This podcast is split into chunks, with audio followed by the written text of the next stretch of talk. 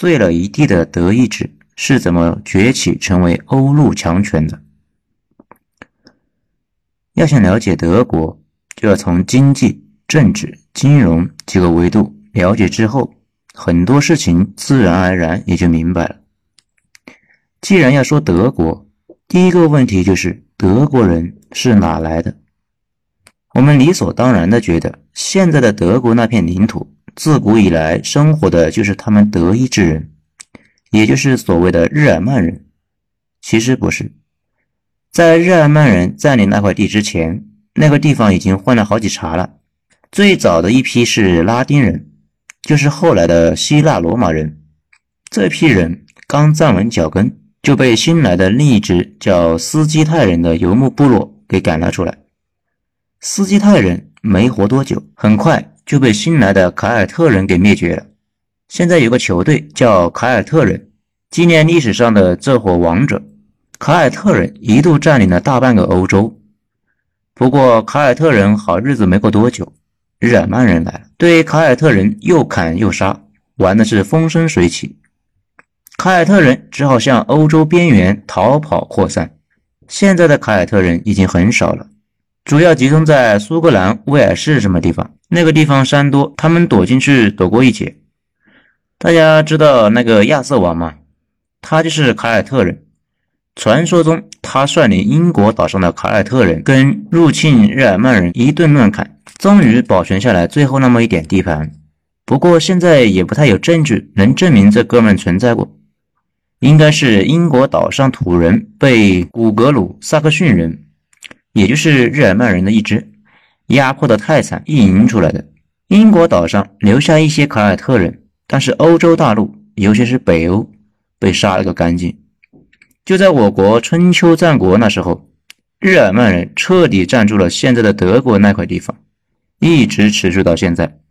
当然了，也不是什么纯种日耳曼人，中间大量和其他的种族通婚，比如大量夹杂着犹太血统。和其他游牧部落，而最近一次混血是苏联红军攻陷柏林之后，据说强奸了每一个德国女人。在去年爆火的《巨人的陨落》里面有这方面的描述，所以德国人里面现在有很多俄罗斯血统，真是冤冤相报何时了？而且这伙人开化的非常晚，凯撒时代，也就是我国汉朝时代。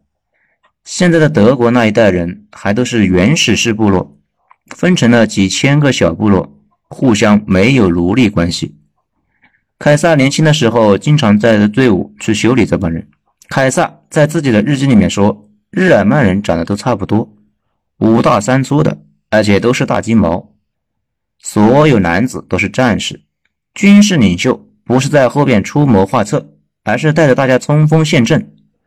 所以，军事头领经常很早就死了，剩下的没人指挥，也就很快崩溃了。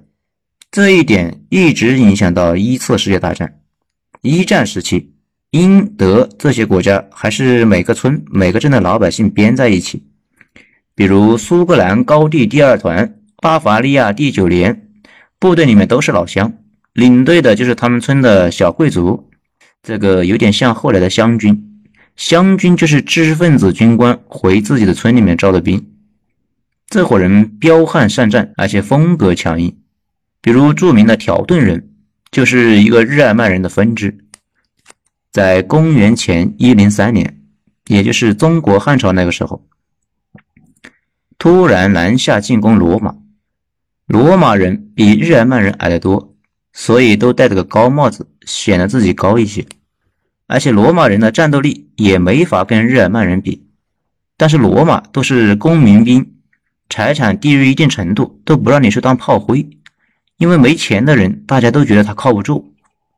公民兵有个特点，就是有身家的，而且是有点文化的，组织性非常好，也没法跑路，除非你不想再回罗马抱孩子，一般是由一个百夫长带着，百夫长是罗马军团的核心。他的帽子会更夸张一点，远远就能看到，大家结成阵型，一起向前推进。尽管单打独斗不是日耳曼人的对手，但是群殴起来，没有任何一支蛮族队伍能够比得上罗马军团。不出意料，刚才提到的条顿人死的是老惨了，在跟罗马人对决中被击败，男子大部分当场战死，在后方观战的老幼妇女也都自杀了。这让罗马人非常震惊，觉得这伙人脑子有问题，将来的对决中，罗马人迟早吃亏。条顿人。只是日耳曼地区几千个部落之一，他们死光了，对全局也没啥影响。罗马一度占领了日耳曼地区，逼着那个地方的人给罗马上供。毕竟那些部落既不团结，也没有组织，大家乱哄哄的冲上来跟龟壳罗马军队对壳，能打得过那就没天理了。罗马的日常就是去揍他们那几个人，因为罗马是帝国嘛，帝国的核心就是出去打劫。去哪里打劫呢？当然去边境，高卢和德意志，包括波斯人的地盘都属于边境。不过技术是会扩散的，组织能力本身也是技术的一种。日耳曼人慢慢的学会了罗马的组织形式，在公元九年，也就是我国王莽篡汉的那段时间，驻扎在日耳曼地区的三个主力罗马军团一万五千人。换防过程中，进入一个叫条顿森林的地方，在那个地方找到了日耳曼部落的武士伏击。在森林里面，地形太差，罗马军团展不开队形，陷入了跟日耳曼武士的混战，场面惨不忍睹。罗马士兵要不被杀死，要不被当了人质，剩下的被拉出当奴隶。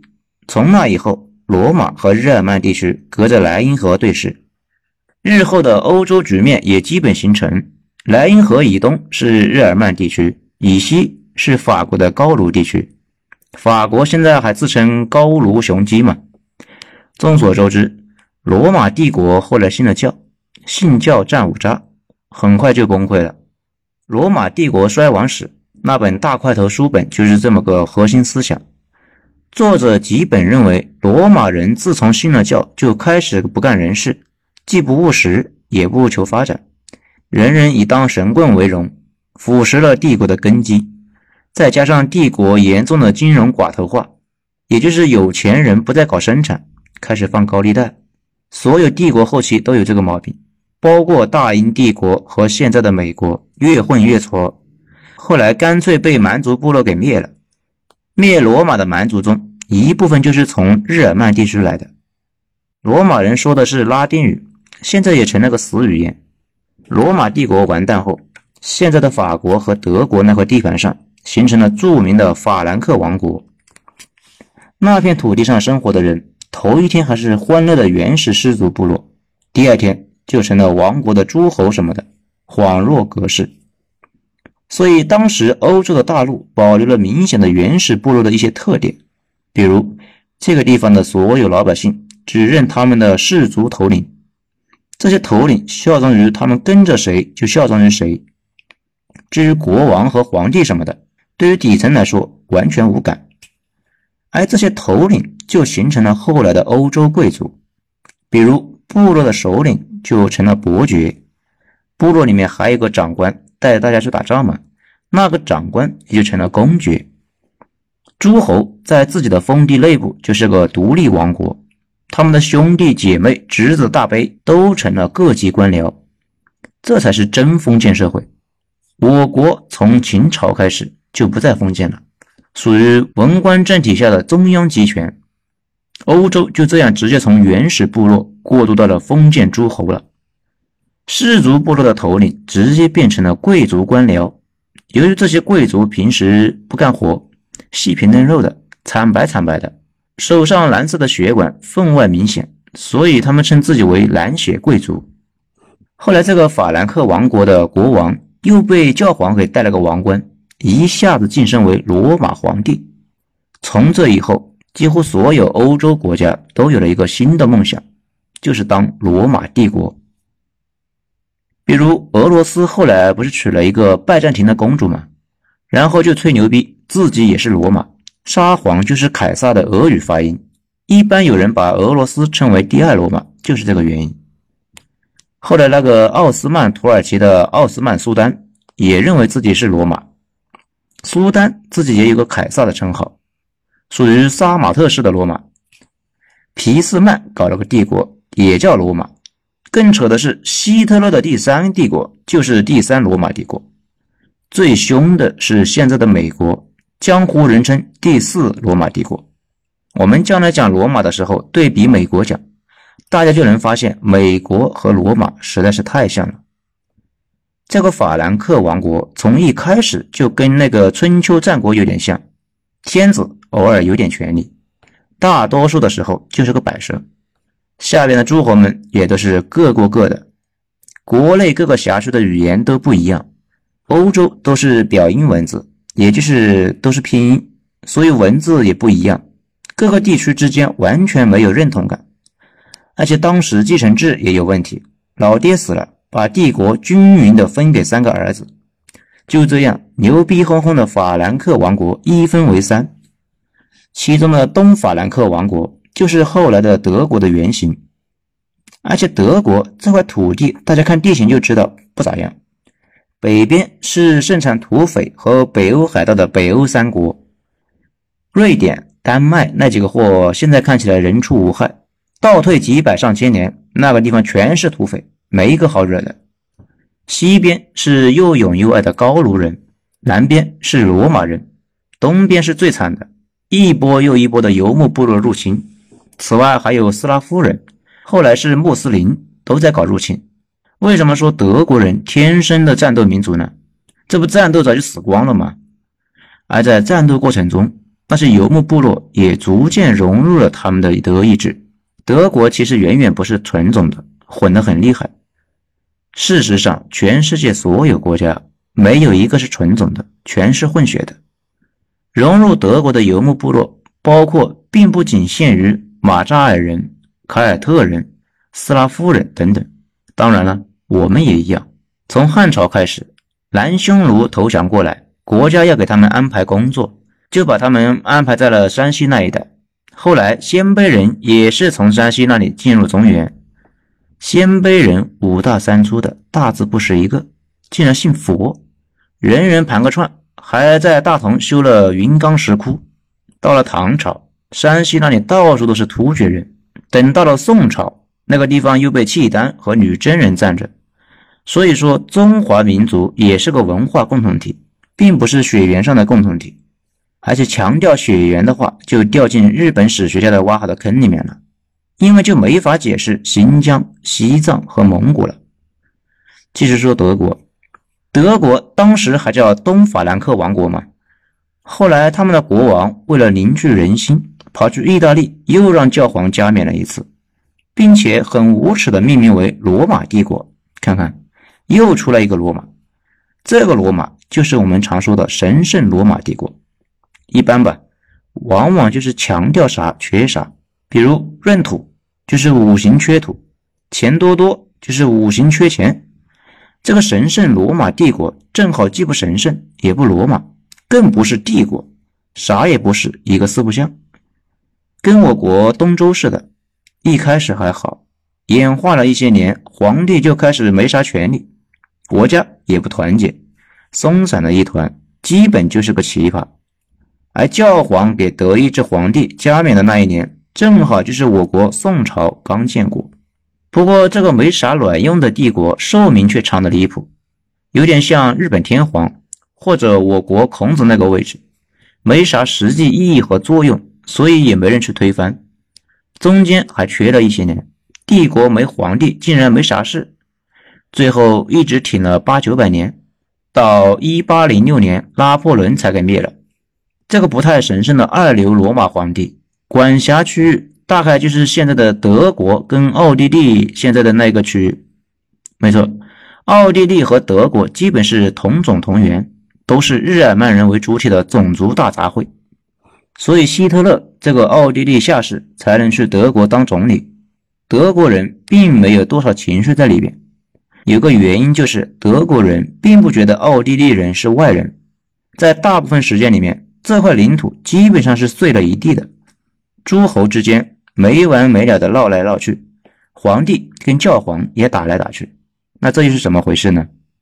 我们之前说过，教皇给皇帝加冕，这个行为在他俩看来完全不是一码事。教皇觉得我这么牛逼，代表上帝给你加冕，说明我权力比你大，你得听我的。但是皇帝觉得这事很扯。皇帝们觉得教皇不就是个中介吗？你见过卖房的中介比客户和业主还要牛逼吗？权力是在上帝和皇帝之间转来转去的，啥时候轮上个中介了？所以双方避免闹来闹去。教皇占上风的时候，把皇帝给执行了破门令，开除教籍，皇帝众叛亲离，逼着皇帝跑去教皇的城堡去认罪。但是等到皇帝重新集结人马，又杀回来，逼着教皇出逃，最终死在路上。这也应了《冰与火之歌》里面那个小故事。太监瓦里斯跟小恶魔讲了一个段子，说有三个人：教皇、国王、骑士站成一圈，要死一个人，谁最有权利？国王控制着世俗的权利，教皇控制着信仰，但是他俩同时命令骑士，骑士会听谁的？其实这个问题也就揭露了权力的核心：权力在于人心。如果骑士并不信仰上帝，那教皇就完了。如果骑士信上帝，可是更喜欢国王许诺给他的爵位，教皇也完了。但是如果骑士虔诚到了精神病的地步，国王就完蛋了。所以，皇帝和教皇之间谁有权利的问题，本质是谁更加能够开出价码的问题，并且这个价码在下边的人听起来到底重不重要的问题。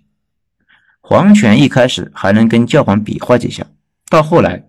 教皇搞了几次大规模的思想加固运动，把动摇分子全给烧掉了。而且德意志皇帝在跟教会的支持者打仗的过程中，力量消耗的非常惨。这下皇权没了联盟，慢慢的也就衰落了。德意志地区更散了，到最后散到基本进入了无政府的状态，变成了三百多个诸侯领地、自由城邦等等。商人们竟然组织了一个武装商业组织。叫汉萨同盟，权力和资本比皇帝都充实，皇权在他们面前屁都不是。可见皇权落成了什么样？整个德意志地区成了教皇的奶牛牧场，随时过去挤奶。教会竟然在德意志地区收税，反正也没人敢管。但是与此同时，当德意志地区正在给教皇当奶牛的时候，其他欧洲国家却不是很太平。俄国正在跟蒙古人死磕，英法打了一百多年，西班牙跟穆斯林打了七百年。这些战争看着苦逼，但是战争期间贵族们都得团结在国王周围，得一起打仗嘛，所以反而促成了这些国家形成了中央集权。这几个国家最早从教会那里摆脱出来，教皇在这几个国家基本没啥话语权，尤其是英国和俄国这种离得比较远的。教皇的话连个屁都不如。法国就是给英国打统一的，大家知道那个圣女贞德吧？她是法国人，但是后来被法国贵族抓到之后送给英国人给烧死了。因为圣女贞德那会儿，法国还四分五裂，诸侯们各自为战。但是那场战争打完之后，法国就成了欧陆强权，因为团结起来了。西班牙也一样，为了对付穆斯林。必须得放弃偏见，共同御敌。西班牙为啥有能力搞大航海？就是因为西班牙人尽管脑子不太好，但是统一的早，所以动手也早。他们最早折腾海外冒险，有先发的优势。很多同学听见“中央集权”就觉得这是个贬义词，其实不是，这个词是中性词，甚至可以铁口直断。所有现代强国第一件事必须是先搞定中央集权。集权才能集中资源嘛，所以欧洲一个国家进入集权之后，其他国家如果不迅速的也进入集权状态，也很容易被吃掉。所以相继都集权了，每次打仗的动员规模是越来越大。直到第一次世界大战，那么小的欧洲竟然投入了千万级别的重兵集团互相攻击，而且升级的规模同时必须同步升级效率。为了提高效率。各国又开始竞相点火药等科技术，提高单兵作战能力，近现代科学也就慢慢上了轨道。